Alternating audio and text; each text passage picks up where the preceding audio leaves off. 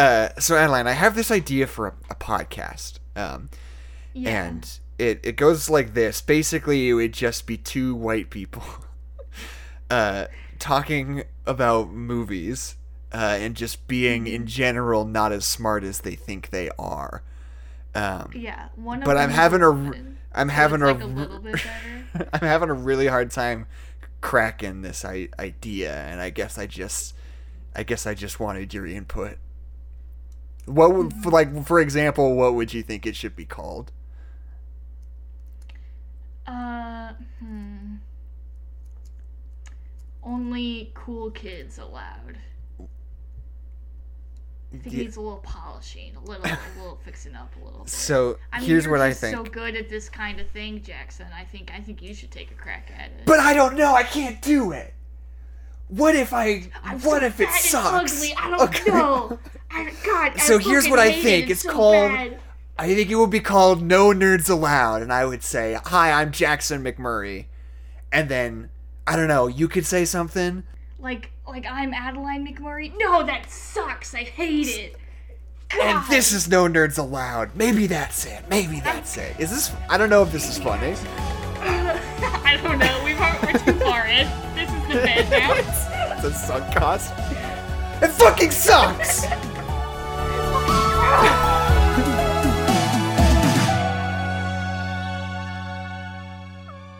Man, is there like a sad I sack love- award that Nicolas Cage could win for this movie? 'Cause Yeah, for this movie, there's this line he that really I love. sells I mean, it not as to a get into sad this movie. sack. We need to set up this movie for the audience if you haven't seen it. But there's this line Mm-hmm. reading in it where fucking Nicolas Cage, like, opens. Hold on, let me let me bring up my notes real quick. Um, Are you talking about when he's like Where- screaming into his tape recorder? yeah, there's this moment where he like gets this brainwave and he's super excited, and he's just like, "We open on Charlie Kaufman, fat, bald, old, repulsive," and he's like super excited, like talking into his tape Yeah. recorder. It's so funny Talking about to how much he sucks. yeah, it's just really good. Okay, really so today we are covering adaptation. Uh, this is our this is our Randy's Choice episode. This is not the kind of movie we would usually do on this podcast, but that's Randy, No, baby. That's never- why we do this. Never heard of this movie. So this was Charlie Kaufman's second ever screenplay. Um, he was working in TV for a long time, and then he wrote Being John Malkovich, which is just like this weird, insane bananas movie that's like existential and surreal, but like also sort of marketable like at the same time in a weird sort of Yeah. like star driven way. It's a super weird movie that I quite like. Um, but I think I like this movie even better, to be honest. Um, so this movie, I, I I'm starting with who Charlie Kaufman is because it's kind of important because this Yeah. movie is about Charlie Kaufman writing the screenplay for his next movie, which is the movie you're watching. Yeah. It's And- very meta in a lot Yeah. of ways. It's super funky because so okay. Here's here's the story of how this movie came to be. I mean, more so than even just like the depiction of events in the movie.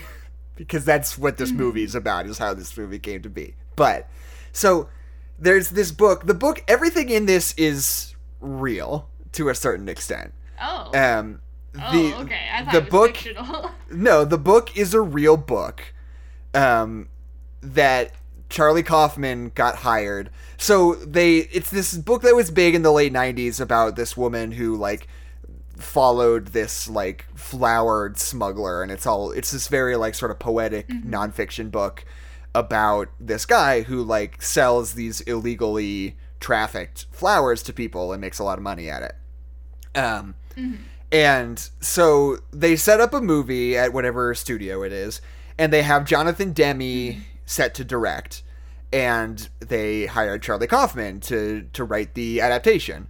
Um, and then at some point, um, Charlie Kaufman's like working on this thing in secret, and at some point during that process, Jonathan Demme drops out because he like couldn't make it work. Um, and it's around this time. This is the same time that Spike Jonze and Charlie Kaufman are making uh, being John Malkovich.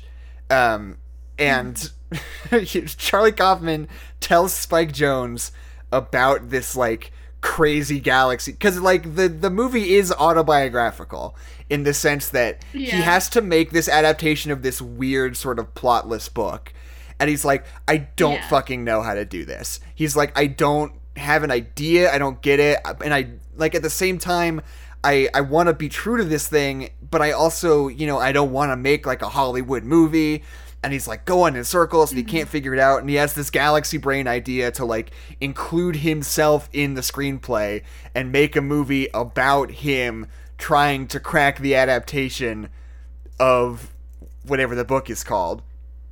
Um mm-hmm. and obviously he's like kind of just doing it for himself to like maybe try to break his writer's block you know? Um but he starts talking to spike jonze about it while they're making being john malkovich. And he's like i haven't like pitched this to anybody and i don't think i actually want to do this but i've been working on this weird thing where i've been like writing myself into this screenplay in hopes that it like gets some juices flowing and like i can do something else. And spike jonze is just like they're looking for a director for this movie right now, and I will straight up sign on immediately if we do that. If we do this weird bonkers thing you're doing. And so Yeah. basically, Spike Jonze signs on to direct this movie and like does his best to sort of keep this script a secret from like the higher ups for as long as he can into pre-production until Yeah. eventually he has to like hand over this weird crazy finished script to the studios and it's sort of a like easier to ask for forgiveness than permission kind of thing. It's like Yeah. i don't know you already sunk a hundred thousand dollars into this. And so they were like yeah i guess we can do this. And the author of the book liked it and she thought it was cool. So that was like part of the thing that like sort of like edged them towards Yeah. doing this weird crazy thing. Um apparently originally this movie was going to be Tom Hanks, Meryl Streep and John Turturro in the Chris Cooper role. Um but basically Nicolas Cage loved it so much that he like basically he like eBay sniped Tom Hanks and was like, "I'll do it for way less money. I'll do it. But could I'll do it for like Tom basically Hanks no money." role. Do you think that'd be better or do you think it'd be worse? Well, so I I don't know how I feel about Nicolas Cage because I don't think that he's a bad actor in any way, shape, or form.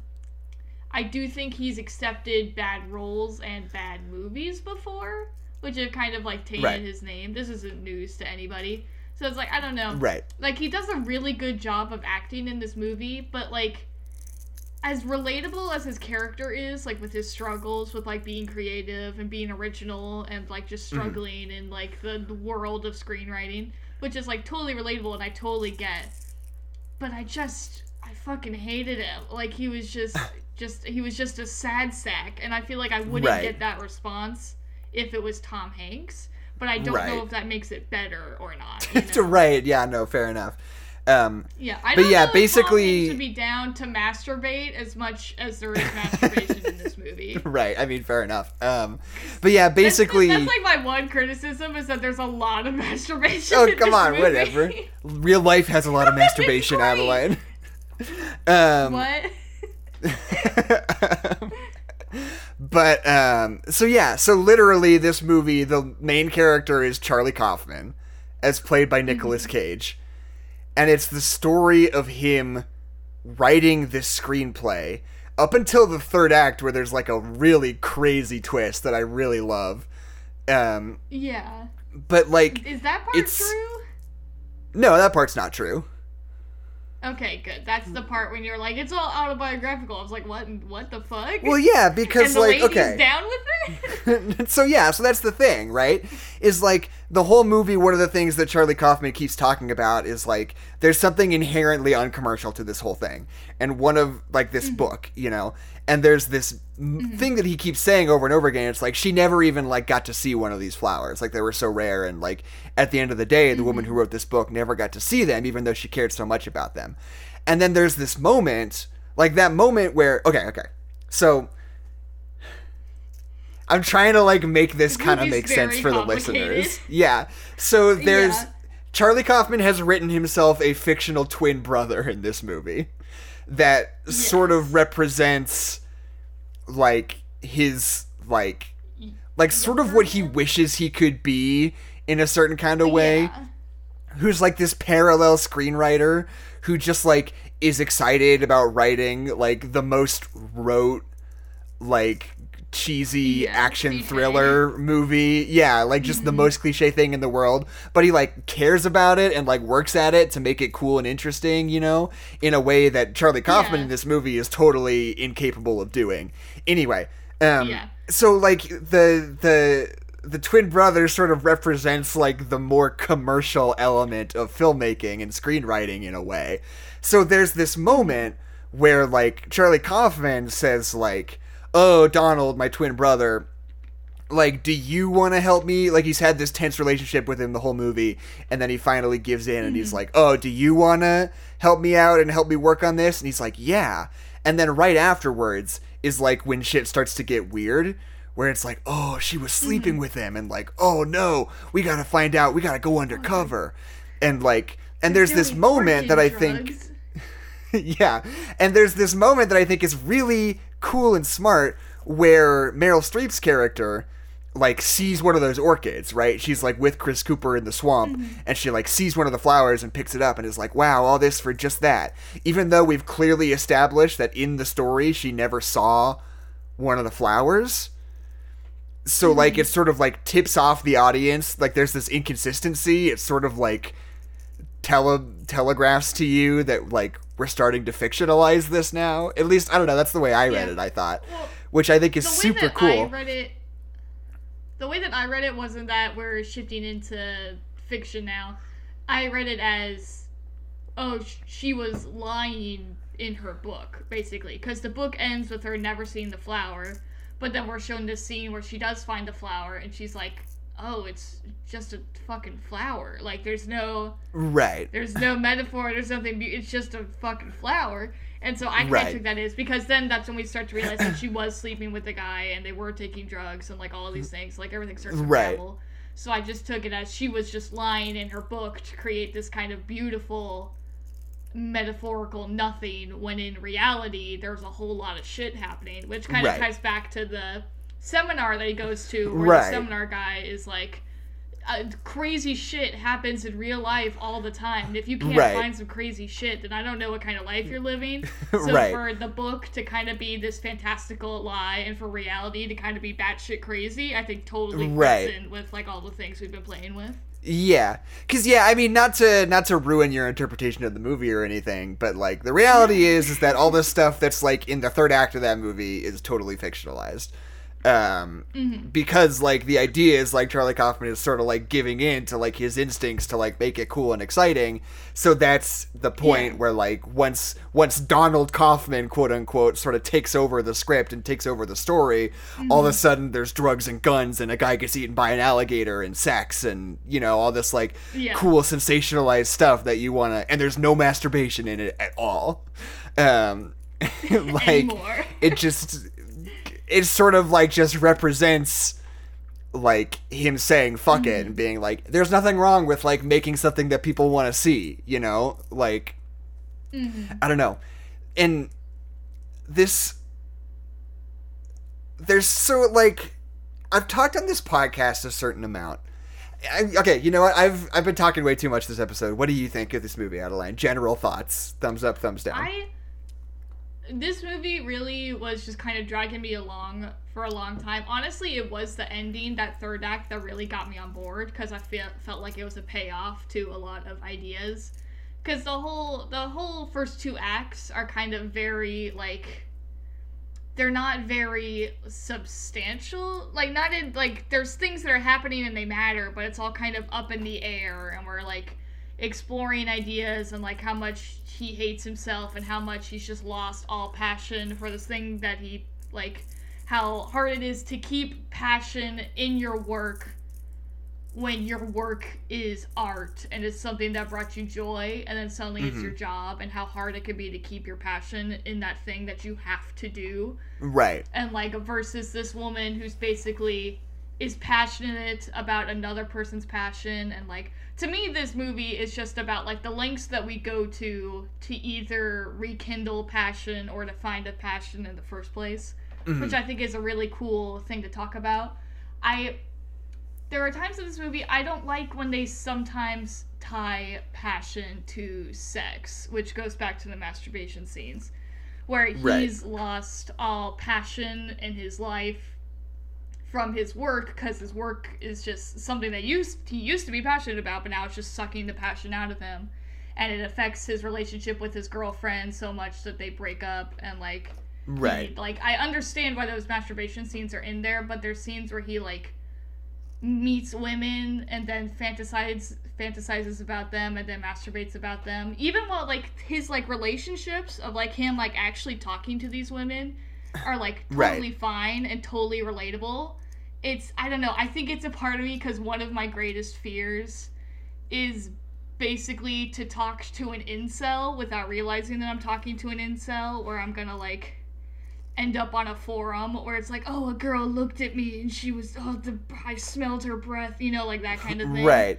And just the fact that like he has a totally like they're awkward or sometimes they're kind of like based on the fact that he's obviously aroused by them, but like they're still like normal interactions, but then Right. he goes home and like masturbates about them that like really freaked me out and kind of took me out of the character because he's like this guy who like struggles with his self-esteem and his self-esteem with Yeah. his work and all this stuff and like i think he's a totally relatable character but then like when that stuff kind of happened i was like i don't i now i'm freaked out by you you know like it's just a line that i feel like we crossed like one too many times you know Yeah, I mean, I don't know. I mean, look, there's plenty of things to talk about about the morality of what you think about when you masturbate, I guess. I but mean, like, yeah. I don't know. I think I I think the biggest function it serves is that like, I mean, not to like it just it serves this cycle of self-loathing, you know, Yeah, where it's no, like absolutely. you know, you talk to somebody and then later you're like, "Fuck, I really wish like I could have It a relationship with this this way, person." yeah. and you fantasize about it and then you masturbate about it and then after you masturbate you're like fuck that was gross like and i hate that Yeah. and you're like man it sucks that i did that and like it sucks that i keep doing that and you just like Mm-hmm. hate yourself more it's like this cycle you just like go through and that's like what this Yeah. movie's about is like it's about this guy who just like is in this like pattern that he can't like Yeah. break out of and the opening of this movie is just that voiceover of him being like I should like I really I got to start working out like and I should learn to play an instrument and it's like all these things that you want to do and you think about doing all the time but you just don't have the energy to like really follow through with it or like you don't have the the stamina to like stick to something like that, you know? And it's like it's mm. the whole movie is about sort of like over like breaking the cycle, like finding something that can like make you skip that beat and be like, "Oh, I've got a foothold now." Like I can I can mm-hmm. work on something and be excited about something and make it happen and like now I've like, you know, sort of broken out of this thing, you know. Um mm-hmm.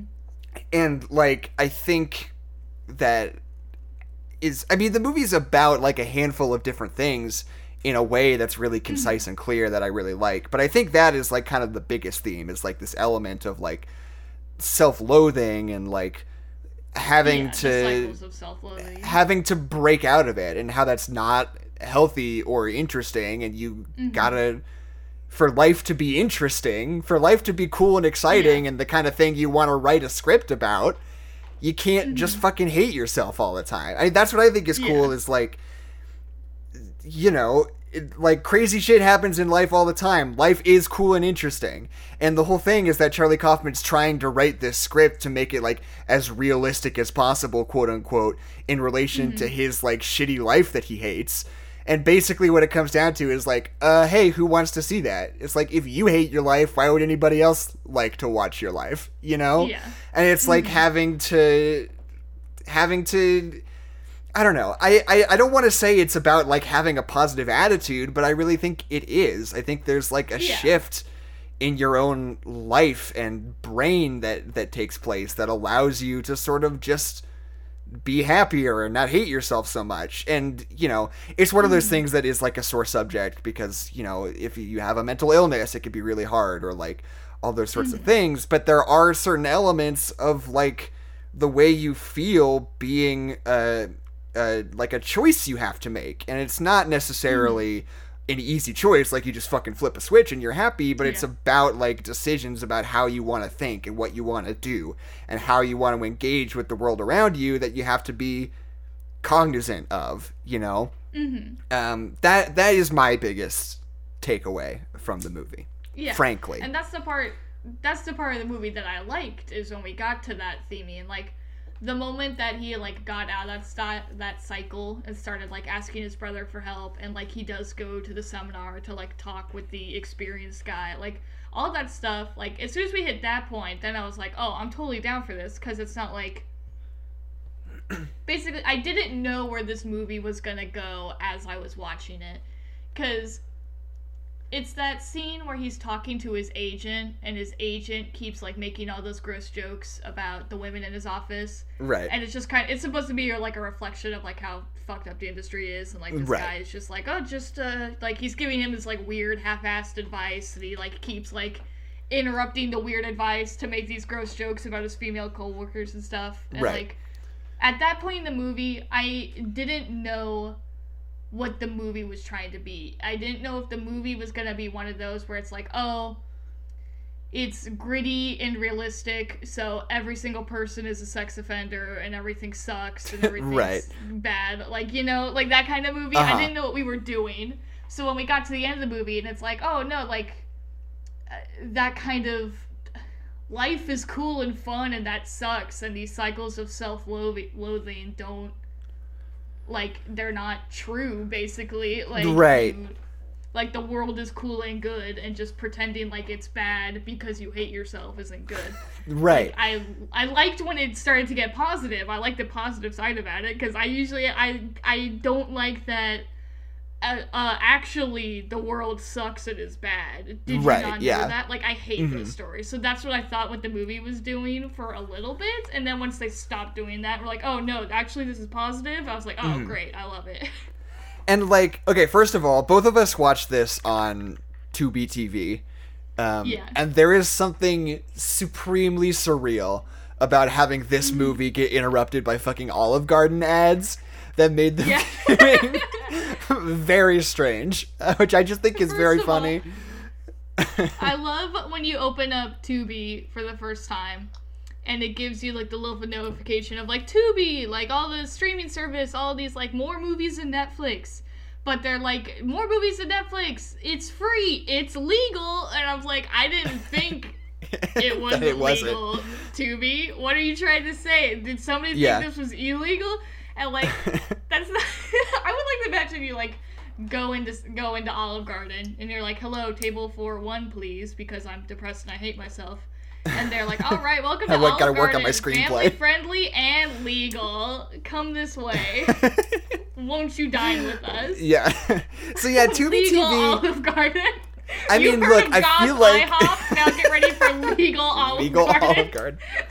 I feel like there was a certain point uh, in like the internet where like looking for music, it was hard to tell when something was legal or not. I remember there was a website Yeah. called Grooveshark uh, when I was like in middle school that I discovered, and I was like, "Oh, this is so cool."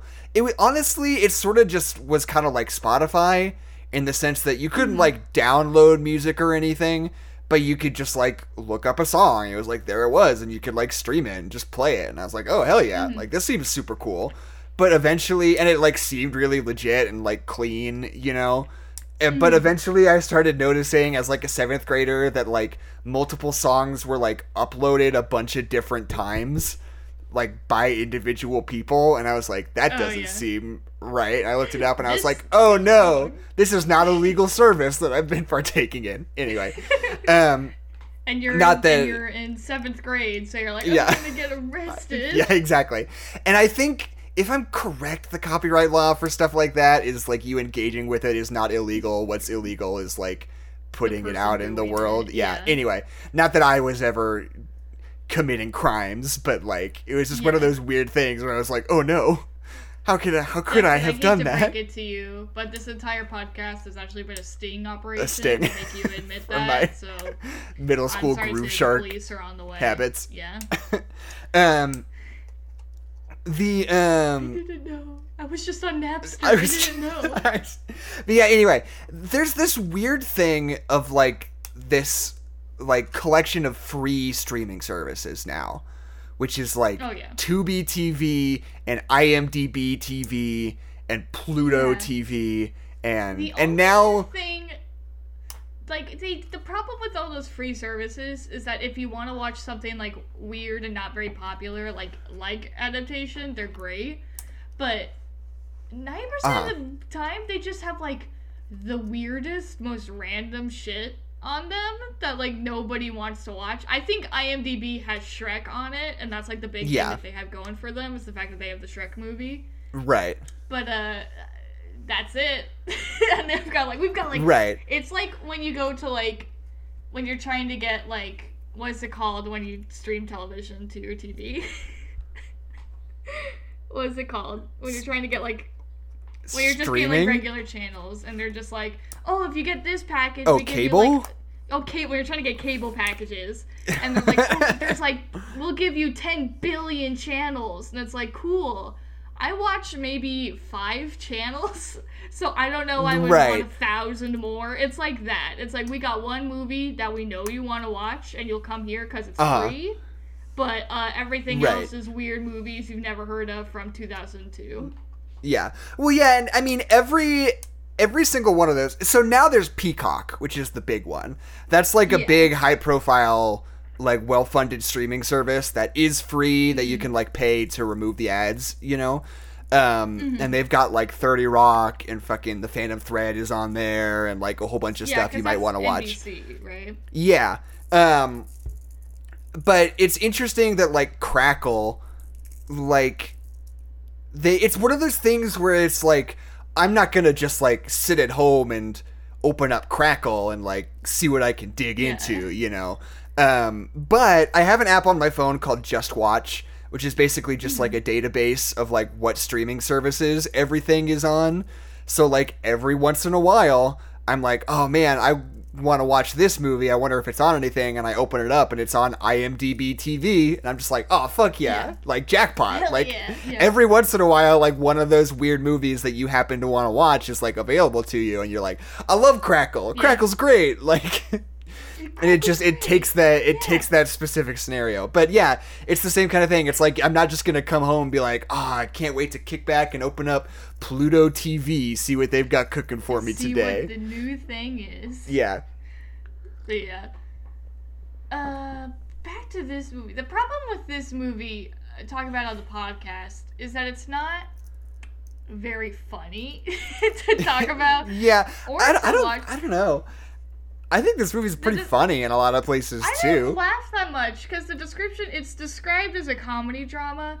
I didn't really laugh all that much during this movie, and I think it was maybe because I was too focused on paying attention and trying to understand what was happening that someone would make a joke and I just wouldn't get it because I was too too busy trying to keep things straight. Because what's happening is that you have the screenwriter writing the script and then you also have the lady in the process of writing the book and those two stories are happening side by side so you have to like and then at the third act when shit hits the wall they like combine and you're like oh this is weird but so you have to be paid attention for the first part because we're like shifting in between these two stories and so i Uh-huh. would be like I remember one time there was like a commercial break and I looked away and then that scene where he gets into the car accident and like his wife and his mom dies happens. And I was like, oh wait, hold on, I gotta go back because Olive Garden made me forget what we're doing. um you also just don't seem the sauce of Olive Garden. Right. You also just don't seem to respond to like sort of subtle comedies like this. Like things that are like no. not laugh out loud funny. Like I remember specifically you being really weirded out when I talked about Thoroughbreds being a comedy, which it is. It's just like and like Uncut Gems. Yeah, you I seem to those are the resist type- thinking was funny. I think those are the type of movies that I find funny the second time, but I don't find them funny the first time. Mhm. And then whenever I record a podcast about them, it's always the first time because when I with movies like those, because they're they're subtle comedies, which basically means that we're doing drama ninety percent of the time, and then ten percent of the time we're doing comedy. So I'm like focused on like what we're doing so much the first time because I want to make sure I understand what's happening. And so then when they make a joke, I'm like, I don't have time. I have to be paying attention. so the 2nd time, I find them funny and I probably will laugh because I can like relax a little bit and just like watch the movie. Right. but so like the first time I'm like I especially with this movie because it is just a little bit more complicated than your average movie and it's hard to Right. describe. So I was like I, I gotta be paying attention. So somebody Right, yeah. it was just going over my head. um there, there's something i'm trying to put into words why i like this movie so much because normally i hate how hairy Nicolas Cage is? normally i hate like winking meta like self-referential stuff. Um and more than that i hate when movies sort of point out their own flaws in order to sort of mask that they exist you know as if to Yeah. like tell the viewer like oh we know and so we're pointing it out so that makes it not a flaw anymore that you know makes it okay. yeah, which is like my least favorite thing, and I'm always annoyed by Mm-hmm. like self-referential meta stuff. And those two things are like 100% of what this movie is. And I like Mm-hmm. it so much, and I don't know why none of that stuff bugs me in this. Um, I honestly think it comes from the fact that the protagonist is a little bit of a sad. I almost said sad ass. It's a little bit of a sad sack because Right. such a sad ass. No, sad ass. I feel, I feel like a lot of those characters that are like winking and like breaking the fourth wall and that kind of thing are all kind of like uh, Snarky. well, they're snarky. A lot of times the joke is the fact that they're an asshole, and it's like, oh, look, they're such an asshole. Oh, they're winking. and. You know, like that's always like a part of it, and it's annoying sometimes. Are you okay? I'm joking. I'm good. Oh wait, I'm gonna watch just it got- happen on the stream. I've just got. I've got rum and Dr. Pepper in my lungs. okay, okay. You sorry. I'm Jesus. sorry. I'm sorry, what were you saying? I'm sorry. what were you saying Well, about just- the, the characters are always assholes? Yeah, the characters that like break the fourth wall like that are usually like a part of it is that they're like annoying and they're like assholes or they're like confident Right. or whatever, and it's like it, it it's annoying. It's it's just annoying. So like when you have a character who like kind of is like literally the opposite of that, and he's the one who's like.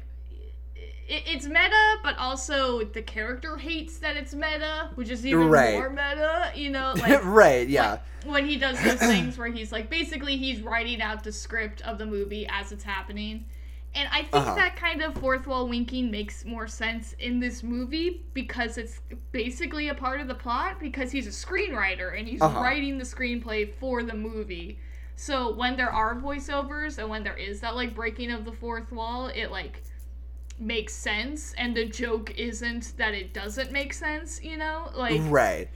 when he's like describing what's happening or he's describing his emotions, it's because he's writing the screenplay.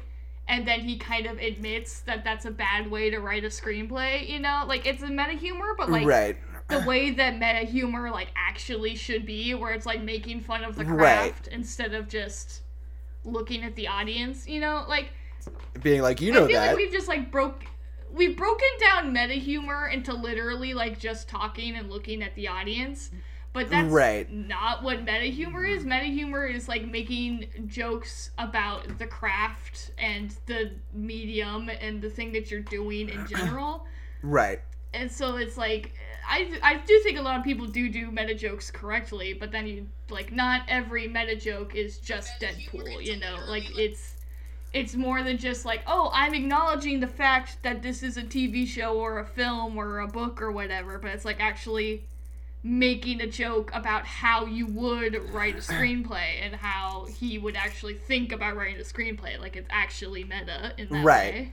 Yeah, no, and I think part of it is like a lot of what annoys me about meta humor is that in a certain way, it's almost like it's, you know, it's either like the characters sort of like talking down to you as an audience member, like, I bet you Yeah. fucking thought I wouldn't do that, or I bet you thought it was going to be like this, but actually it's going to be like this. Fuck you.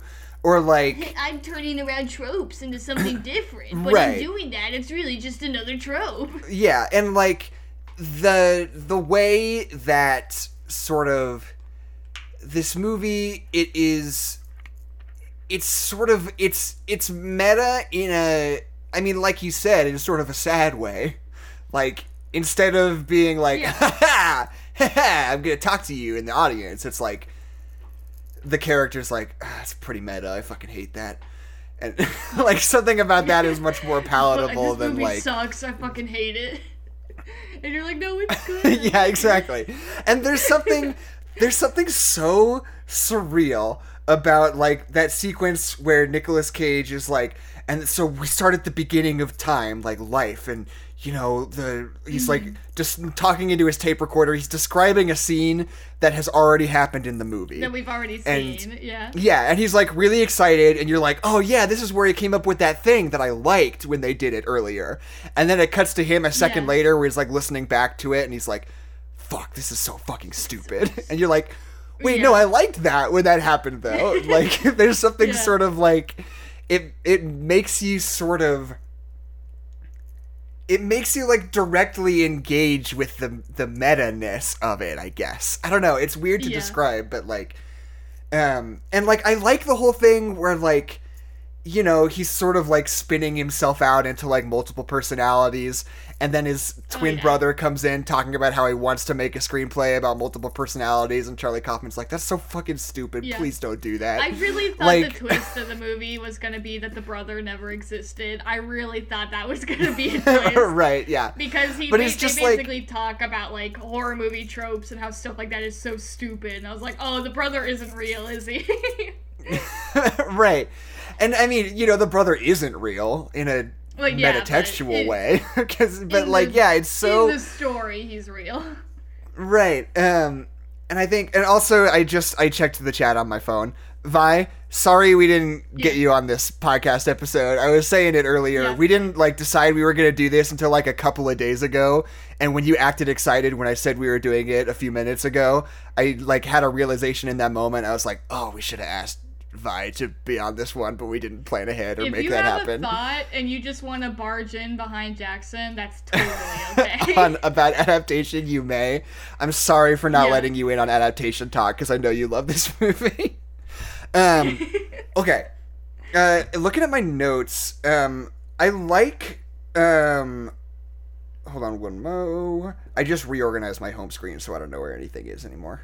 I'm still getting used to how it's laid out because I got fucking widgets now, bitch. Uh, have you gotten Yeah, the new I need to update iOS? my phone. It's cool. Um, I never fucking update my phone because freaking I don't know. It takes like I'm always like, oh, I'll update my phone. It's like, you want five minutes? And I'm like, I'm using my phone now though, which is why you told me to update it. So I'm like, no, I'll do it later. And then it's like 12 months later. And I'm like, okay, I'll update my phone. Stop drinking. I'm literally choking again. Stop. okay. That one wasn't as bad though. That one wasn't as bad though. I'm okay. God. Okay, okay, okay. Uh, okay, looking at my notes. And there is something kind of cool about the fact that within this whole weird clusterfuck of a movie, there is Yeah. like just sort of a straightforward adaptation of the book within it in a weird sort of way. Like Yeah. there's a solid like 40 minutes or so like in the first two acts of this movie that are just him like outlining the book like where it's meryl streep and chris cooper just like hanging out and being like oh you know this is i'm learning about this whole thing and here's what this flower is and here's like my sort of philosophical musings about what that's like and how this all goes. That's like what the book is. It's a nonfiction book, um, and it's like it's it's so weird in the sense that it's like this was meant to be just a straightforward adaptation of this book, and he managed to like get that in there, even with like all this other weird stuff. Yeah, yeah, yeah. Um, Well, like I really I do like the two like plots happening side by side because as soon as I figured it out, I could like separate the two, and I was totally fine as long as Olive Garden didn't interrupt what we were doing. right. But I like, I really like the parallels of the car crashes. I think it's really interesting because you have the Meryl Streep and Guy have that conversation where he's like, "My wife divorced me after she basically almost died. and was in a coma for a month," and, sh- Uh-huh. and Meryl Streep's like, "Oh, well, that's can you blame her? I mean, like, I think that's." She's like, "If I almost died, I would do such and such," and she's like, "Because it feels like the perfect excuse to do anything, really." And he's like. And he's like, well, no, not really. But then you have the car crash with Nicolas Cage, and his brother dies, and he totally turns his life around because it's the perfect excuse to turn his life around. right. Yeah. Parallels. so good.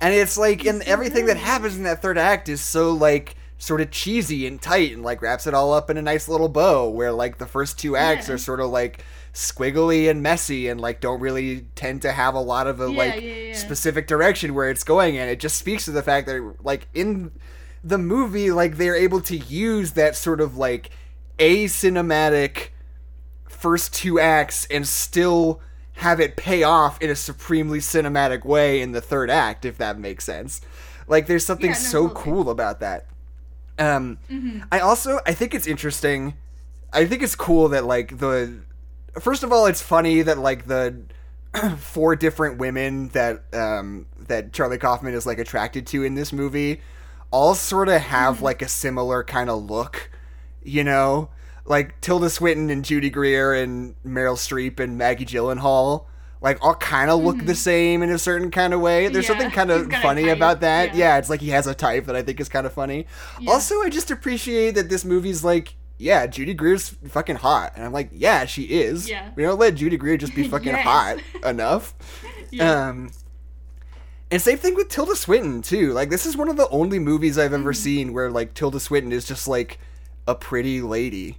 Like usually she's playing some weird surreal Yeah. monster woman or something. Yeah. I was about to say what I really think what kind of when I was like feeling uncomfortable with the way that this guy like dealt with like women in his fantasies and stuff. What like made it not an incel was the fact that like he seemed to have a healthy understanding of the reality Yeah. of women, if that makes any sense. Like when he goes to the orchid show and there's all the women around her, he's not like she looks like a fucking bitch or she looks like a whore. He's just like that woman's really pretty. That woman's really pretty in a different way. That woman looks like she's super smart and wants to do a crossword puzzle. Like he like has- Right. He fantasizes them in a way that like is just like he's just fantasizing about relationships. He's not like I don't know, like he's not being unrealistic and gross about the women themselves because Right. these are just like regular pretty women, you know, like they're not People supermodels and they're not these weird Yeah. sexualized versions of women. They're real women that he like I Right. has- That's yeah, that's that's fine. that's yeah. why I sort of bristle at that is because I feel I feel weird about saying that like there's something right or wrong about like seeing something that attracts you in your everyday and like thinking about Mm-hmm. it later. I don't want to like impose morality on just Yeah. the act of like masturbation because I think that feels backwards and Weird, like yeah. unhealthy to me. But I mean, not that you're completely wrong. That's just my Well, immediate impulse is that to that say like, masturbation fantasy doesn't affect the way that he interacts with women. Basically, is what it is. Right, is yeah. They're like they're two separate things. He has a fantasy about a woman, and then he talks to women like they're people and respects them in a Yeah. reasonable way. You know, like they're he they he separates the two, which is what you should do in a healthy way when you do that. You know, right? Yeah. hmm Um. Anyway, um, Judy Greer very hot. Um, very hot. I'm looking at. Oh, and there's a moment the where they're that- talking about. Oh, go ahead. Who's the one that plays the waitress lady? That's Judy Greer.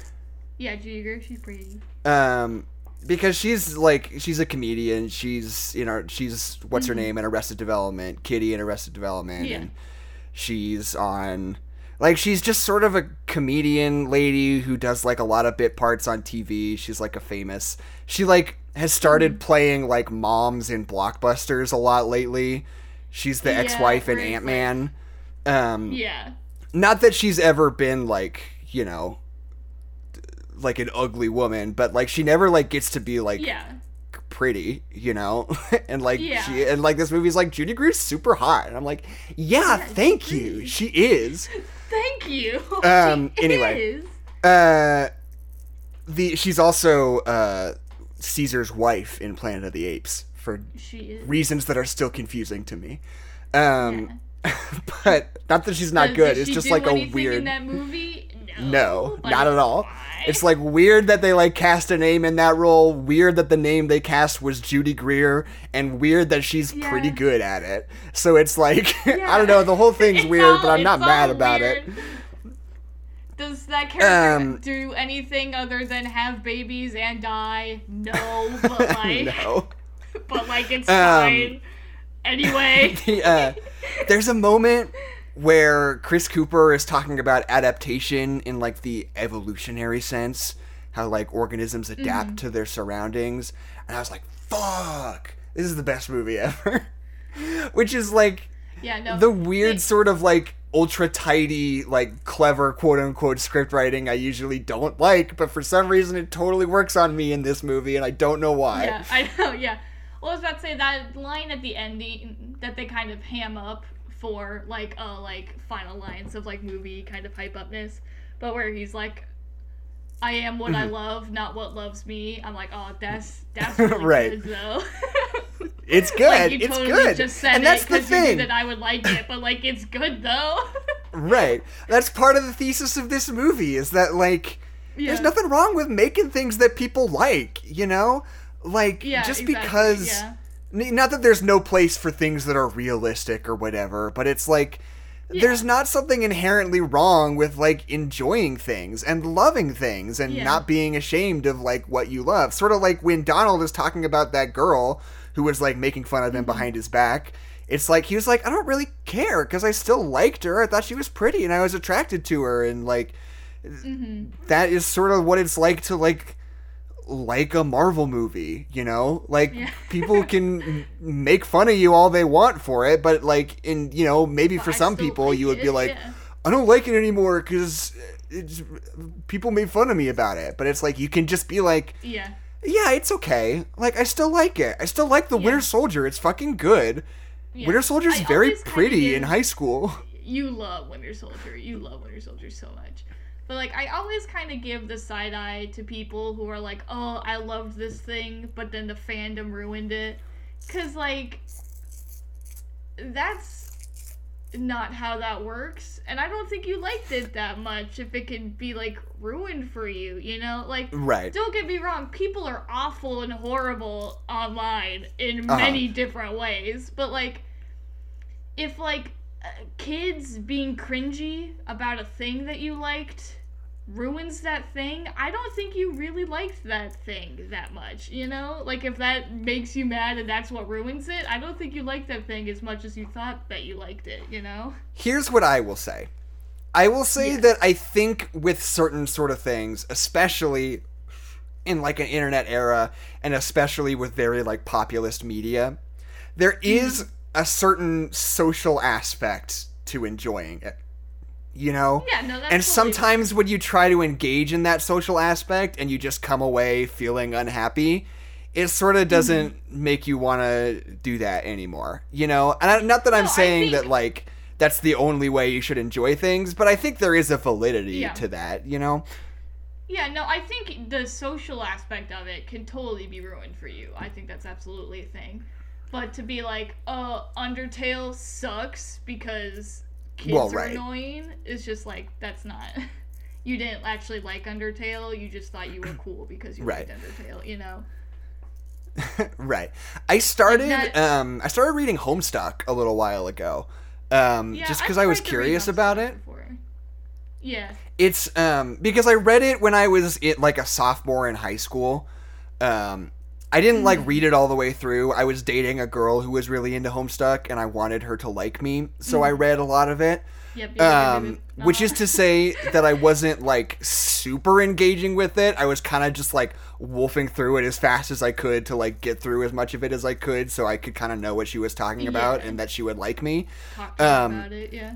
but um like it was just one of those weird things that like I had a lot of weird pent up emotions about like Doctor Who like from middle school where I was like weirdly angry about it for so long and like just sort of trying to like go back and like purge myself of all that weird Yeah. baggage I had of it.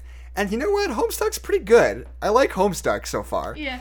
Um The my the only thing about it is that like Mhm. it's so convoluted. Like by Oh, design, yeah, yeah, yeah, it's stupendously convoluted. And that's sort of the appeal of it, right? Is that it's like and part of it is that it's like sort of parodying like super obtuse like MMO RPG mechanics where there's like a bazillion Mm-hmm. different currencies and a million different storylines. So there is sort of a winking element to the fact that it is so convoluted. But even still, like even in spite of Mm-hmm. That, you can Yeah. get pretty exhausted by it sometimes. But Yeah. at the end of the day, like even now, like 15 or whatever, not 15 years, but almost 10 years later, like it's still Seven, really funny. Like I laugh at a lot of the jokes in it. Like I find it to genuinely be really funny still, which I was not Mm-hmm. Well, it, this happens literally all the time where someone will go to make fun of something and then unintentionally just like totally become the thing that they're making fun of. It's like, oh, we're Right. making fun of how convoluted this is by being convoluted, so now it's just convoluted. right. Uh, but we're still making fun of it though. Still. anyway, it's like you're you're right, but you're wrong at the same Right. Yeah. Um yeah, I I've tried to read Homestuck a couple times, and what turns me off about it is I guess it's not really a turn off. It's just more of like a willpower thing. Is that it's one of those things that like definitely gets better as it goes along, but like the. the what like the I've seen art like the official art of Homestuck and like I Mhm. really enjoy like the style and like what they're doing and their character designs and stuff. But like the first like first of all it's long as balls. yeah. There's like eight acts and the art doesn't get good to like the fifth act. So I'll get like a quarter of the way through the first act and be like, "Hey, this is ugly as sin and I'm tired of looking at it." And then I I, stop reading it and I know that it gets better and I know Right. that cuz it's a web comic so the artist evolves as the comic Right. goes on, which is cool and I'm sure Mhm. is a very fun thing to experience, but I can never like I just I get bored of it and I can't push myself to get Right. to like the part where it gets good, quote unquote. Right. I'm uh one of the things about Homestuck is I feel like it's always been like really overhyped how long it is. I mean, I don't know. I haven't read the whole thing yet, but like each Yeah. little like pay each little page of it, which is, you know, sometimes Mm-hmm. a few paragraphs of text and there's like chat logs, and sometimes is literally Yeah. just a picture and then you go to the next one is the next Yeah, page. Um and so like right now I've been reading it for like a few minutes a night for the last like like 2 or 3 weeks or so. And I'm like 1500 pages in and I looked up like the total amount of pages like cuz people always say like it's the longest ever thing in history. But like I don't know what rubric they're judging that by because apparently the total page count is like 8000 pages which doesn't seem Yeah. that super long to me, especially considering a lot of them do not include any actual words, you know? Yeah. And maybe once I get into the later part of it, those chat logs are going to get really long, and I'm going to be like, oh, Real this long, is yeah. super long. But as of right now, Yeah. I'm skeptical that it's actually as long as people hype it up to be. Isn't the longest written thing right now still that Super Smash Brothers fan fiction? Is that still a thing? I don't know. Maybe. I hope so. I'm gonna okay. I am gonna take that. a second. I'm gonna take a second and do some research. It might just uh, be I'm gonna longest Google Homestuck longest work of fiction.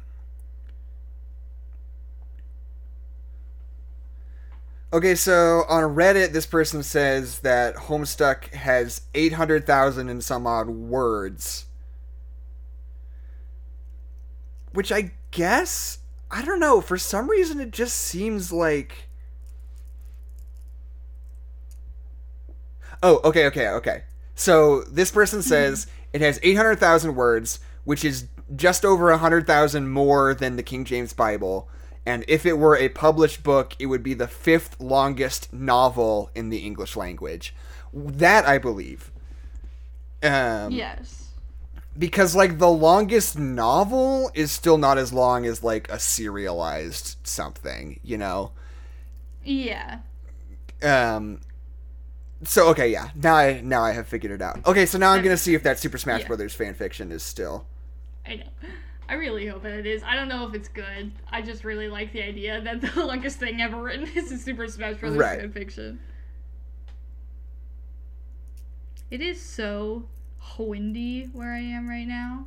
Yeah, it is. Uh, Subspace Emissary yeah. World's Conquest has four million one hundred thousand words, Ah, hell yeah, dude. and you know I'm sure that very few of them are any good. But you know what? oh, I'm sure it's worth- not good, but that's Yeah. not the point. Maybe we should start reading it. Maybe we should do a book club on Oh this podcast God. where we read the longest ever work of fiction in history. Th- th- this is on topic. I recently started going back and watching My Little Pony because it was Friendship is Magic because it was like a huge thing for me in middle school in my Right. friend group and it was just like something we loved and loved and loved. But then when I go into high school, I just like stopped watching it and then Uh-huh. it got into like its 10th season and ended recently. So I was like, I Did should go it? back and like watch all of My Little Pony because it was something that like younger me really loved and it would be nice Uh-huh. to like go back and watch that. But like even that is taking a while, and I don't know if I go that times like a billion. For Right. The Subspace Emissary fanfiction. Right. Uh, do you want to check on the chat, see if anybody's saying anything fun about Homestuck? Kate is talking about that fan fiction. And she says, Oh, okay. and they say, yeah, it is like the longest thing. And they're like, what if I just writ- wrote out every single interaction of, like, if any of the Super Smash people characters, like, actually met? Which is fun. I like that. Right. I think I think I think Link and Mario would have some things to talk about. I think that'd be an enjoyable time. And I think um, it's interesting to think about like what constitutes like a singular work of fiction, and also what sort of counts in this system. Because I think like there mm. are hour long podcasts that have been running for ten years. If I took, Yeah. if I transcribed every episode of Jordan Jesse Go, starting all the way from like 2008 or whatever, like to the present mm-hmm. day, that would probably be way more than 4 million words. But Yeah. I guess that's not a work of fiction, though. I guess that would be No. nonfiction. Um, It should be with all the fucking lies that they spew. um, okay. Uh, although there must be. I wonder if there is like an improv, if there's like a long running improv podcast that we could mine Yeah. and call the longest work Or, of like- fiction, technically. Even like the Adventure Zone, like if you wrote down like just in like their first like arc, oh freaking Ki- Critical Role has like Yeah, five maybe. hour episodes, and their second season they're like on a episode like 112 or something. Like, I feel like that would probably be the longest one of the longest. Yeah, like if you transcribed all of that out.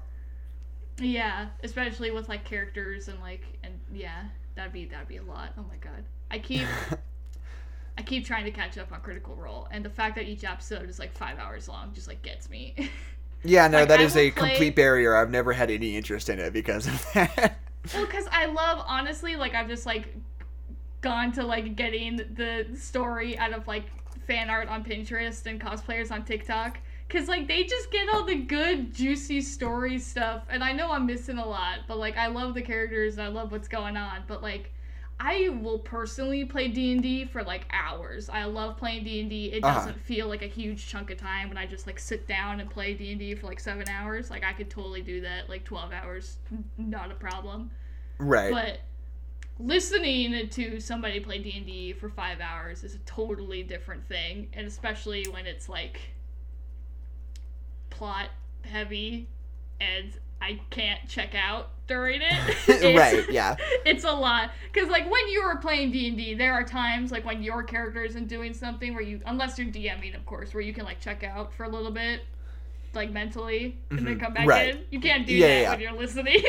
Right, That's yeah. not an option. Um, okay, so adaptation. Oh yeah, Cade. Cade says the Magnus archives too. Like any any podcast Yeah. fictional thing. Like Welcome to Night Vale is pretty long. I don't think that would be quite as long. And the Magnus Archives hasn't been going long- that long, has it? Those are short And episodes, and I think they only have like a couple hundred. Uh, Kate said 180 of straight. yeah, I mean, and they're like 20 minute episodes, right? I don't think that would be more than 4 million Yeah. words.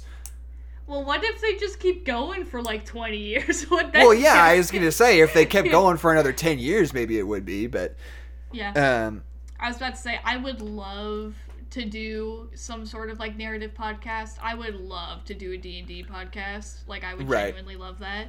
Uh, I would I would absolutely edit it down to like an hour because like the Adventure Right. Zone I can I could totally watch the Adventure Zone. I love the Adventure Zone. Critical Role I love it. I can't I can't watch Right, it. can't I don't have the mental capacity to watch five hours of somebody Right. else playing D and D. I can't. yeah, I mean, maybe there's a world where we could set up a D&D thing. Maybe that could be fun. I Um, would love that. I would love yeah. that so much.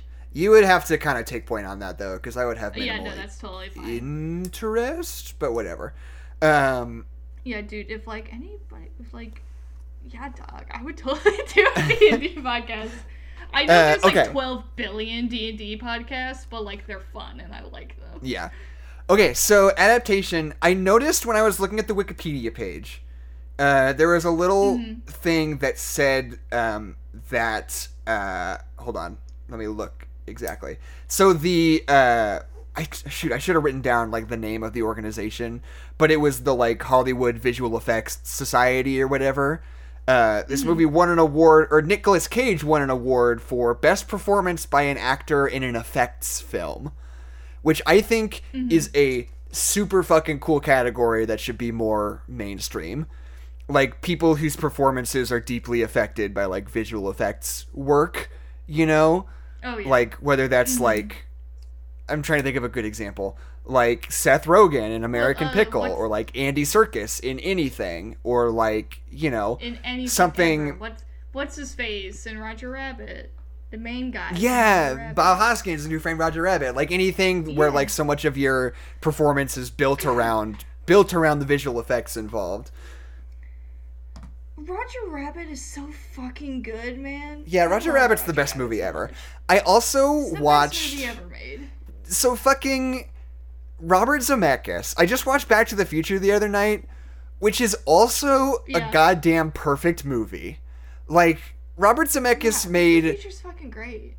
Back to the Future and Who Framed Roger Rabbit within like a year of each other. And those are like literally two of the best movies in history. Like, how do you Yeah. do that?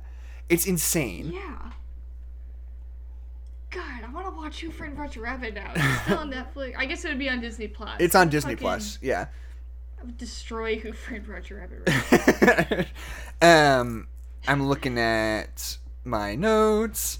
Um, there, I love fucking Donald's like cop movie pitch so much. I think it's so funny, where he's constantly just like, Wait, hold okay, on. so what? Kate just brought up Parent Trap. as Lindsay as one of the best movies of. Oh, okay, yeah, no, fair enough. no, no, I mean, no, I don't know. no, on the same level as Who Framed Roger Rabbit. I was like, um, I mean, yeah, no, maybe I haven't seen Parent made Trap, but if Lindsay Lohan is good in it, maybe she would be up for that Parent award. Trap. Somebody made me watch that recently, and I gotta tell you, I didn't like it because it felt like they weren't respecting their parents' decisions, like at all. Because here's the thing Right. about the Parent Trap is that it's these twin Kids rule, adults drool. Well, yeah, it's like their parents get divorced when they're babies, and each kid gets a custody, and they don't know about the other one, which is fucked up. Don't get me Uh-huh. wrong; it's not how you should handle that Right. situation. But they're like, "Oh, we're friends because we met at summer camp after being total bitches to each other. We're now friends at summer camp. Uh, we should try to get our parents back together, and I'll pretend to be you, and you'll pretend to be me." And like without learning about the situation at all of like why they got divorced, they're just like, "Oh, you guys Right. should get back together," and it's like that. Maybe your mother and father are much happier now that they're divorced. Like, right. if you want, Isn't it also wanna like a two and a half hour movie? It's pretty long, but like if you just like wanted to be like, "Hey, mom, hey, dad." Uh, it's really fucked up that you didn't tell me that I had a twin sister, and I want her to be in my life now. I'd be like, yeah, you Right. absolutely have the right to be like that. I'd be like, hey, mom and dad, I have no idea why you got divorced, but I think you should get back together. It's just like I don't, I don't like that. um. Okay. Anyway. Anyway. Donald's like cop movie pitch is so funny to me because he's constantly just Yeah. like butting into the story and just being like, okay. So I wrote in like a chase scene where it's like the good guy's on a horse but the bad guy's in a car and it's like technology versus horse, which is like the funniest thing I've ever heard. Um, and like, just at the beginning where he was like, the killer has multiple personality syndrome, but the cop and the killer are actually the same person. And Charlie Kaufman's just like, oh my oh, fucking god. Like, there's something so funny Using about the it. imagery of shattered mirrors to mirror how To- his, like, his mind is fragmented. It's like, wow. It's like, God, it's so funny. And then he's like successful, so and everyone's just like, I would probably see that. Loves it. Yeah, because it's like if I watched that movie, I'd probably walk out of it being like, hell yeah, like Yeah. I'd probably and like I it. see the broken mirror, and I'm like, oh, just like it's like. Oh, I get it. yeah, I get it. and it's like it's kind of Yeah. holding up the mirror to you, you know. Um, I don't know. I just think it's funny. Oh, Like it's so it perfect. broken? Yeah. Um, Yeah, it's like absolutely. Well, because I love at the beginning of this movie, uh, basically we see the twin brothers, like his whole career as a screenwriter is basically this movie, where it's like the first time we Right. see him, he's like, I think I want to be a screenwriter. And his brother's Right. like, fucking don't, because right. it sucks and I hate it. But then at Right. the end, he's like super successful. I just think it's funny that's like, Yeah. He's like his first shitty idea is just amazing. Right. And it's sort of it speaks to the whole like self-loathing thing where he's almost like beating himself up, being like, if I could just Yeah. write a fucking story about a cop or whatever, like I Yeah, could if I do if I that. just didn't care, I could Right, do- yeah. I could make crap and it would be fine. And Like- people would love it. You know? I got lucky and I wrote this fucking weird ass banana script about John Malkovich. And I like got my Yeah. foot in the door in Hollywood. So now if I Mm-hmm. could just fucking write a movie about like a tough cop who has to like beat the odds Yeah. right before retirement and just like, you know, invest in it He's and like make it good you know like i could make Mm-hmm. bank i could be successful and then maybe i could do whatever i wanted but like if i could just like not give so much of a fuck i would be fine you know Yeah. um which i think is like really interesting and cool um yeah.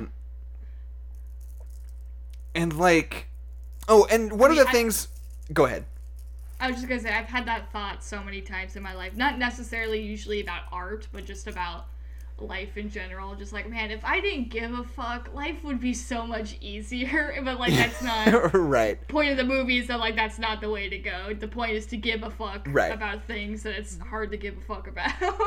right and like and i feel like the there's sort of a weird balance there because on the one hand it's not like oh i should just not give a fuck and fucking shit out a hollywood piece of nonsense Yeah. or whatever because the it's masses more are like idiots. Yeah it feels like weirdly reverential of like that whole sort of process in a weird sort of way and he goes to that seminar and he mm-hmm. learns about like why that stuff works and like the moral of the story isn't that like that stuff sucks the moral of the story is like it's okay if i want to do that like that stuff is cool Yeah.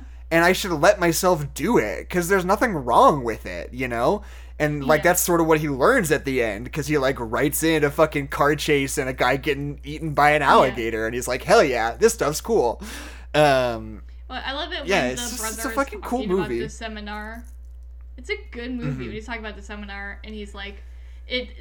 He's like, it's not a scam because this guy isn't talking about rules. Like rules are something that you have to do. He's saying he's talking about principles, right. or principles are just things that have proven been proven to work over and over and over again, and these principles are effective. So when he like basically listens to that advice and starts using those principles that have been proven to work, and then they do work in the story Right. and in the movie, it's like, oh, Uh huh. it's good. yeah. Um. it's good. and I like it.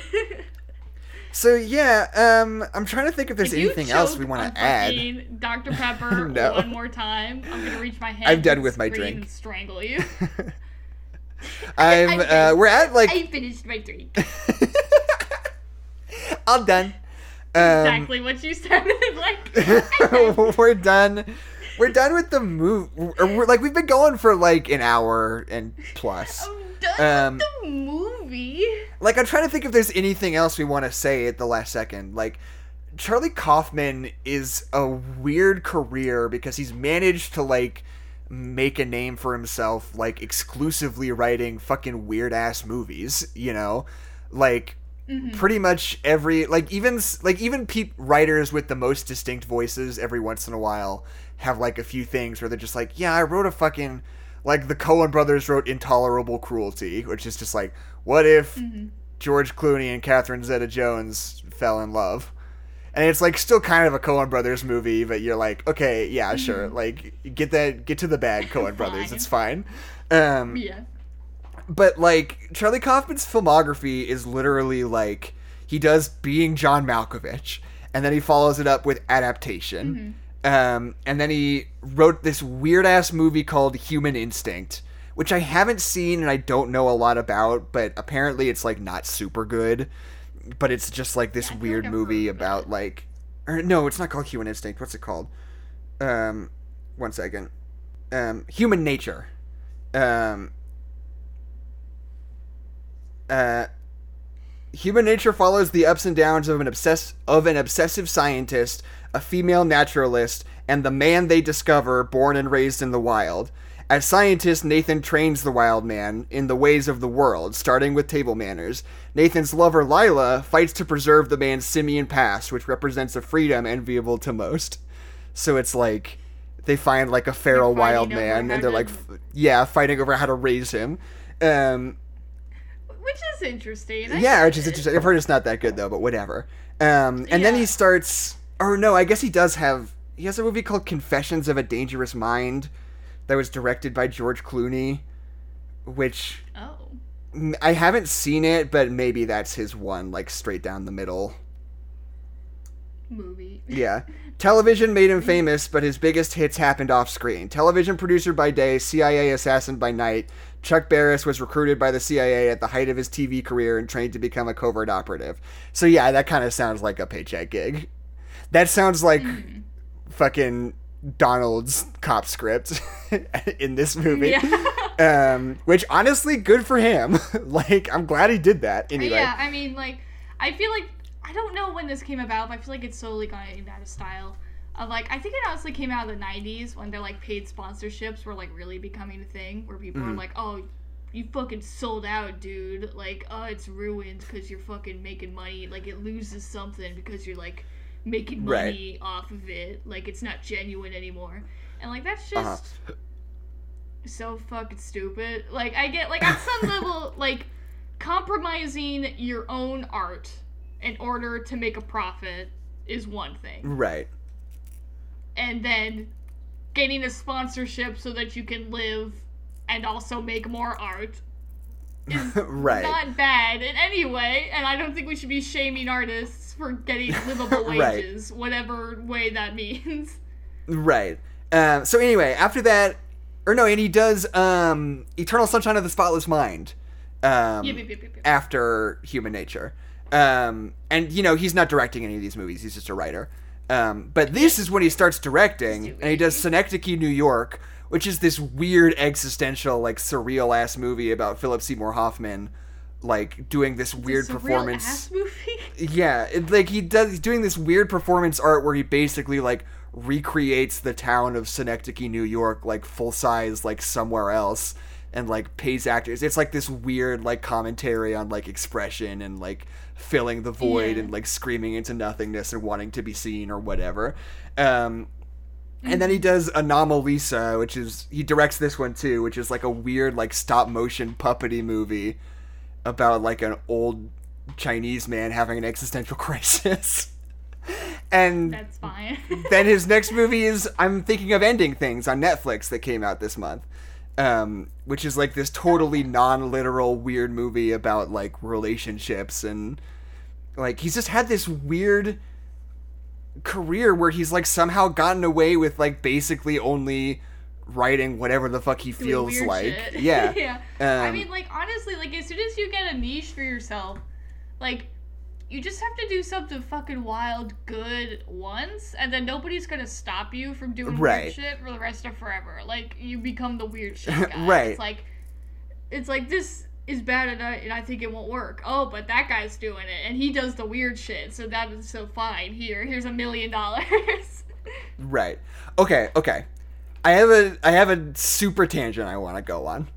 Um Alright. the next movie that Charlie Kaufman is writing, he's not directing this one, but he's writing it, is uh, Chaos Walking, which is this one of those weird movies that people like to joke is never going to come out because it's had this super weird troubled production.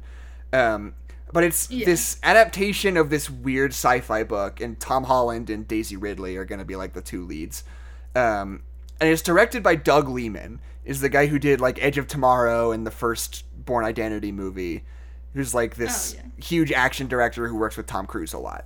Um, but Doug Liman has like four different movies that he's working on, uh, supposedly working on right now that are set to come out like in the next two to three years, and I just don't buy it because he's got uh, an adaptation of Cannonball, or excuse me, uh, he's doing a remake of Cannonball Run.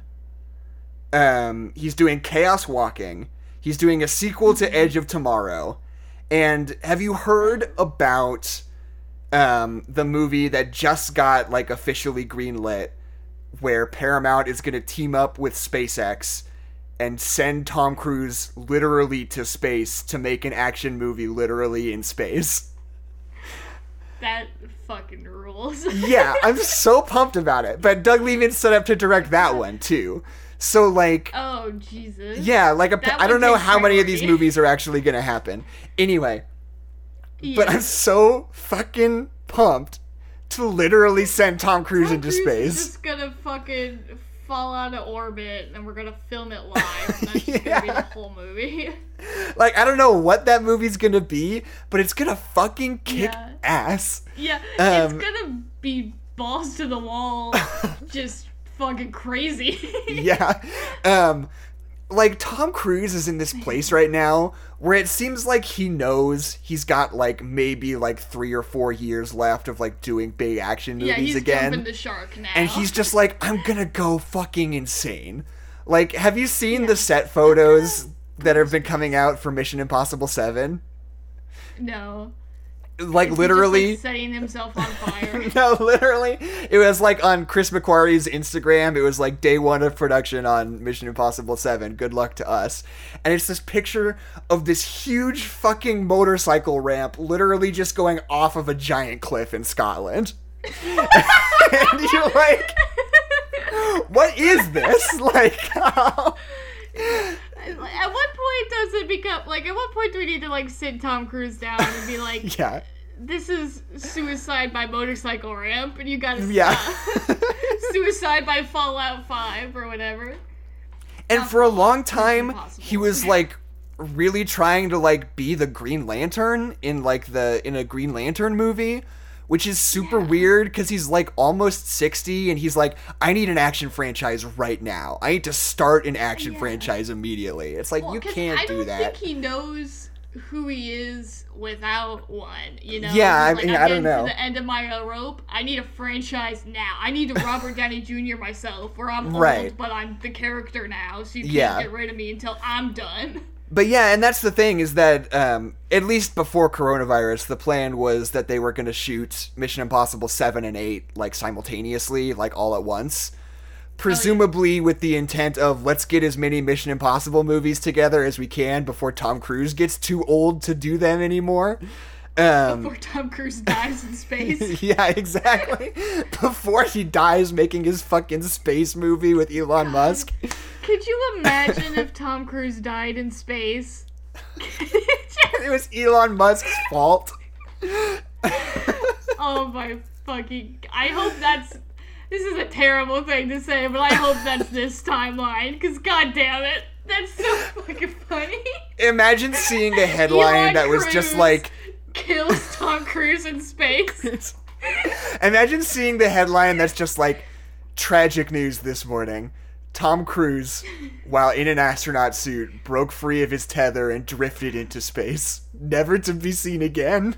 Yeah. Like, just full on got gravitied and never returned. Yeah. 'cause fucking- They're filming a movie. So it's like it's not gonna be the same as like being an astronaut. They're gonna be like doing things, or else it's gonna be like a boring movie. So they're Yeah. gonna be taking stupid risks like that because they're filming a movie, and Tom Cruise is just gonna fucking go into space, and we're never gonna see him again. and it's gonna be Elon. I swear to Musk's God, he has whatever disease the free solo guy had, where he Yeah. just like doesn't have any real like sense of consequences or fear or whatever that was. And he just like doesn't give a fuck. Yeah. Have you heard that story? God, I hope, about, on Mission Impossible 2? Cruise would be content if he died in space. I think that's. I think that's what he to wants, to be Tom honest. If he died in space. Yeah. Yeah, I think he wants to die in space, and we should just stop trying to stop I it. I read I read an interview with or I was watching an interview with Henry Cavill the other day because I was thinking about Mission Impossible 6. Um yeah. And you know, there's that whole sequence at the end where like Henry Cavill's in a helicopter and Tom Cruise is like piloting the other helicopter, like chasing after him. And it's like this whole thing because like Tom Cruise like knows is like an experienced helicopter pilot, and he did all that stuff himself, and he like knows how to fly a helicopter, is doing these like stunts. And Henry Cavill isn't piloting a helicopter; he's just in a helicopter, but that is still like doing some stunts. And somebody asked him, was like, "So did did you like that? Like, was that like a cool, fun experience to be able to do that?" And he was like, "Um, Tom Cruise is really into that stuff. I am less into that stuff. like, I was Tom not Cruise into just being in those helicopters. Yeah. yeah." Um, it's just so funny. I think being in an action sequence with Tom Cruise might just be the scariest thing on the planet. Cause like, yeah, I know. while you're cautious and you want to live, Tom Cruise is gonna drift out Doesn't. into space or crash a helicopter into Yeah. a cliff or Oh drive man. a motorcycle off a cliff, and he's just gonna fucking do it. So anytime I you're like, "Oh, genuinely maybe I don't want to, Tom Cruise is already doing it, whether you Is he? are ready or not. Um, I genuinely, He's there's a not a part of me that really thinks that eventually Tom Cruise is like actually gonna die doing an insane stunt for a movie. And it's gonna become one of these Yeah. things where like we all have to take a hard look at ourselves and be like, we're partially complicit in this, aren't we? Like, we all wanted to Yeah, see this because, like, we movie would and let- like, Because every time he actually jumps out of an airplane, we're like, holy shit, he actually jumped out of an airplane. that was the and coolest now we're shit gonna ever. be like, holy shit, he actually went into space. Like we're we're all enablers basically. For yeah, exactly. We're all enabling Tom Cruise. And then when so the headline is gonna be Tom Cruise just drifted into space and it's your fault. and it's your fault. You have a podcast where you said it was super sick when he was on that airplane. Drifted into space and you could have stopped him. yeah. This didn't have to happen. Yeah. Uh, oh my god. God. I want to see that movie so fucking bad though. We're gonna get in trouble. Yeah. God damn it. I wish I wish no ill will towards Tom Cruise. I really wanted to die in space though. Is this podcast episode gonna age like super poorly in Oh, five years? So bad. Oh my god. Uh, If Tom Cruise dies in space, we're gonna be in so much trouble. Oh my god. Uh, okay. We start actually finally making merch, can we make a T-shirt that says Tom Cruise just drifted into space and you could and stop you could have it? stopped it. And it's God your it. fault. That's good. That's good merch. Ugh. okay. And one was C-3PO's ass, the one that says Adeline was right, and one that says Jackson was right. With the Aquaman logo. Yeah. See, once we rebrand for the third and hopefully final time, yeah. and I like get art that I'm like actually proud of, then I can like actually start like designing some merch because I think that'd be totally fun. Yeah, maybe. And the thing about uh, our art for the podcast is that at this point it's like two years old, which means that I hate it now. Mm-hmm. Right. I'm a better artist than I was then, so every time we record a podcast, I have to look at this old shitty art I did two years ago. Right, yeah. And my just anger grows at myself because I Right. don't like it anymore. Well, I mean, yeah, um, and the, um, oh, I was trying to think what I was going to say about podcast art and rebranding. Um, Yeah. That, oh, I mean, I don't know. I'm reticent about doing merch right now. There's a lot of things that I would love to do that I will absolutely not do. Like, not to, like, nag our audience, but, like, because I just know that very few people would actually engage with it, or none. And I feel Oh, like my own self esteem would not be able to handle if we Wait, published like some Yeah. merch and then nobody bought it. I'd be like, ah, no, fuck this. Yeah, I mean, yeah. And you know, and I'm not trying to be passive aggressive to our to our viewers, but like that's just the reality of it. I'm sorry. Yeah, no, no, no. Anyway. I totally get it. Yeah, yeah, yeah. Um, so Adeline, final Yes. thoughts about adaptation. is is really good. The one thing, one thing that I will say, I was not ready uh, to to watch a woman give birth in like the first five minutes of this movie. oh right, yeah. I was I wasn't ready for that. Give birth to Nicolas Cage. It's really good. yeah. They just there's just straight up footage of a woman giving like actual birth and you like Right, yeah. see it like in the first five minutes of the movie. Yeah, And it's like it's fine, but I just wasn't ready. it's nature, Adeline. anyway. it's it's beautiful. Hold on one sec. I'm gonna look through the It's reviews. beautiful and not terrifying. So yeah, without making this part of the podcast, like this is this is the take I was avoiding. This person says the scenes of scenes of somebody fantasizing about having sex with women are rape, and I'm like, no, that's not the take I want. That's not. No, no, no. Um. Anyway, so anyway, If that you've it, it makes you uncomfortable. I think that's totally fine, but Yeah. that's a bad take. yeah, not a good take. Anyway, but yeah, it's like this seems like the kind of movie that should be just like totally pretentious and like masturbatory and like stuck up and like obsessed with itself, you know? But like for mm-hmm. some reason it just doesn't feel that way. It doesn't feel like overly pretentious or like you know, self-absorbed, Yeah. even though it literally is I somebody think- like inserting himself into his own screenplay for his own fucking edification, you know. That's literally what it is, but it still is cool. I don't know. I don't know what about this movie makes it not feel totally insufferable. Like I honestly think it's because he's such a sad sack. Like honestly, it's because he's like I am not confident in my art, so I'm just kind of like I'm doing something basically easy and self-indulgent and this is what I'm doing. Like he's not like cuz the movie comes at what they're doing in such like a bad way. He's like this is a bad movie and I'm not passionate about what I'm doing and I'm in a rut with my life and with my art hmm versus coming into a movie and being like, "This is amazing, perfect art. Look at what a fucking genius I am for being Right. meta." Like you know, Yeah. like because it comes from like such like a like a low place and then ends in such a high place. It like feels really good, especially as someone who creates art and puts something into the world. That's like, yeah, it's nice that you can get out of that rut and it's really relatable. And surprise, it's hard to relate to someone who's like, I'm a fucking genius. It's like that's hard Right, to relate yeah. to unless you also have that same like complex basically. Right, yeah. Unless you're also like, I'm fucking awesome and perfect and galaxy brain, so I Right. like this because it's just as galaxy brain as me. And it's like, there's only so many people like that. Uh, The Right. rest of us have low self esteem, and I don't know what to tell you. yeah, exactly. Um, okay.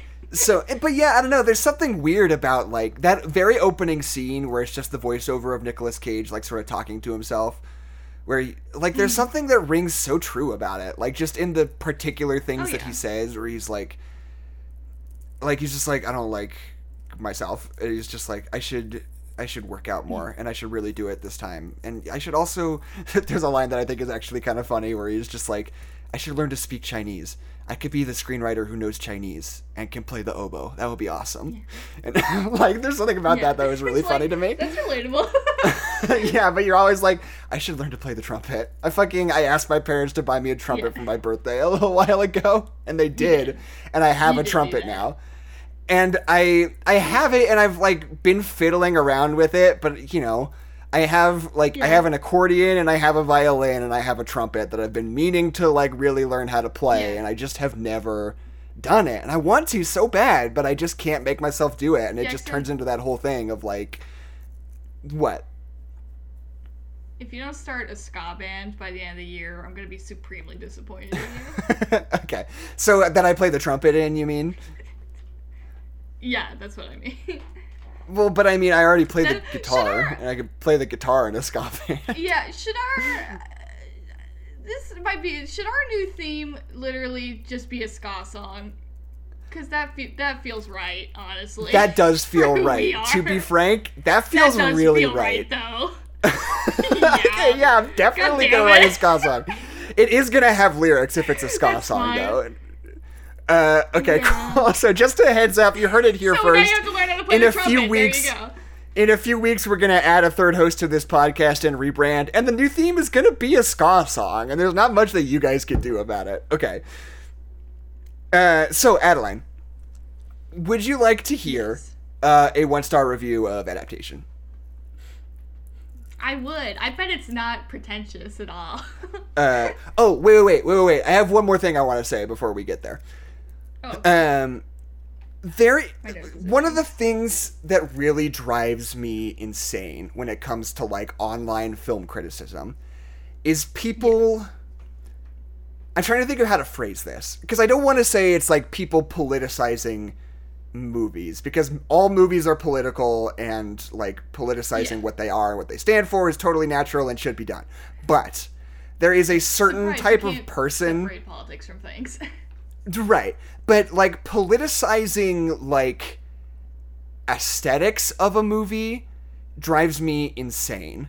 Where it's just like a movie that a certain kind of person that you don't like would like and being like this is Yeah. an incel movie and is bad and honestly is reprehensible is like to me is like the most infuriating take.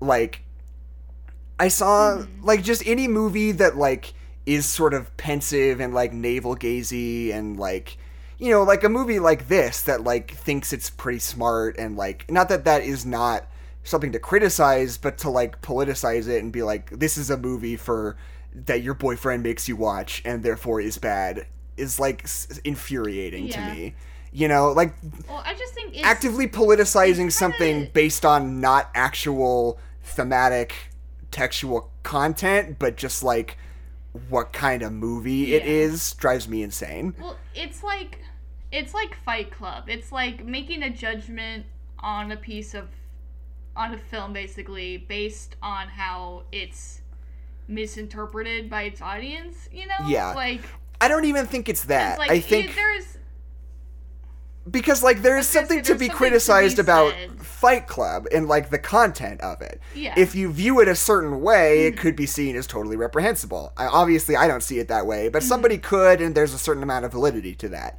i'm thinking of things Mm-hmm. like there was a big controversy about not controversy some person who worked for like the mm-hmm. Washington Post or something who was not a film critic wrote a super bad article about There Will Be Blood a little while ago about how it's this movie mm-hmm. and it's like bad for society because it's the kind of thing that men really like and it's like my boyfriend made me watch There Will Be Blood and we should all move on and pretend like this wasn't a good movie because this is the patriarchy or whatever and it was like literally had nothing to do with the content of the film. It was just like this is something that men like, and it is the kind of thing that a mm-hmm. certain kind of person would be drawn to, and therefore is is like morally like reprehensible. That is what drives me insane. it feels like the opposite. It it's like a new flavor of gatekeeping. Yeah, It feels like it's invalidating people who like it, regardless if those people are women or people of color or straight white men who are not terrible. You know, Right, like it yeah. just feels like it's like if you like this movie, you're the bad guy, even though there may not be anything like actually wrong right. with the movie Yeah. other than some shitty people like it. It's Yeah, like, exactly. Some shitty people like literally everything, and Right. you can't judge a piece of work always, always by the audience. Right. Sometimes there's an argument to be made, like with Fight Club, but not there's not always an argument to be made. Yeah, and like The Dark Knight is like a perfect example.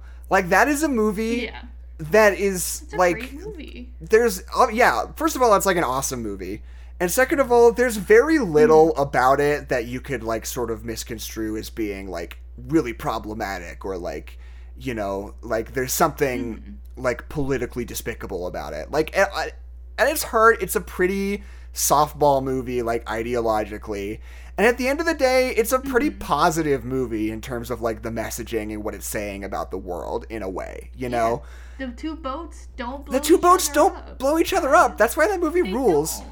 Um, but it's like That it's become this thing where it's like, just like no. yeah, and that guy's good, and people are good, and but that's like one of those things where it's like this is a film bro movie, and people are like zero stars because Mm-hmm. my ex-boyfriend liked this movie and he sucked so obviously Yeah. this movie is part of the reason why he sucked somehow and it's like no like don't bring the movie into Yeah, this like- yeah. Hey, I know tons of cool people, a lot of which are women, who dig that movie. yeah so, because like, it's fucking good it's good as shit Because it's a good movie. It's good. Listen, one one of my best friends loves The Joker, and that's an incel movie. So like, shut up. Right. like, Um, it's a bad argument. Anyway, uh, so in that vein, Adeline, would you like to hear a one star Yes. review of adaptation? Yes, I would. Uh, this review comes from letterboxd.com. They give it one star and they say, My ex boyfriend made me watch this after I was bitten in the face by a dog. End of review. I'm Sorry. I'm sorry. I'm sorry that happened to you. Did were you okay? Did you? yeah. she was did you attacked by a down for an Rottweiler. and, And then he was just like, sat down "Babe, for babe, an hour. Babe, look at this movie. Babe, check this movie out. It's so smart. I mean, like, it can, if you got if you got like medical treatment and then you're like, oh, I'm a little like shaken up, I need to sit down for a little bit, and your boyfriend's like, oh, we'll put on a movie that I like. I don't know. I don't know. I don't know. Anyway, my the name's Jackson is. McMurray. What happened? yeah, it's a weird situation. Hi, my like name's Jackson McMurray? McMurray. Is the dog okay? And this is- there are no nerds allowed. And this is No Nerds Allowed. Whatever. like, there is a context where it's okay, but I just don't know what the context is. Yeah. Did, was the dog? Did the dog also watch the movie?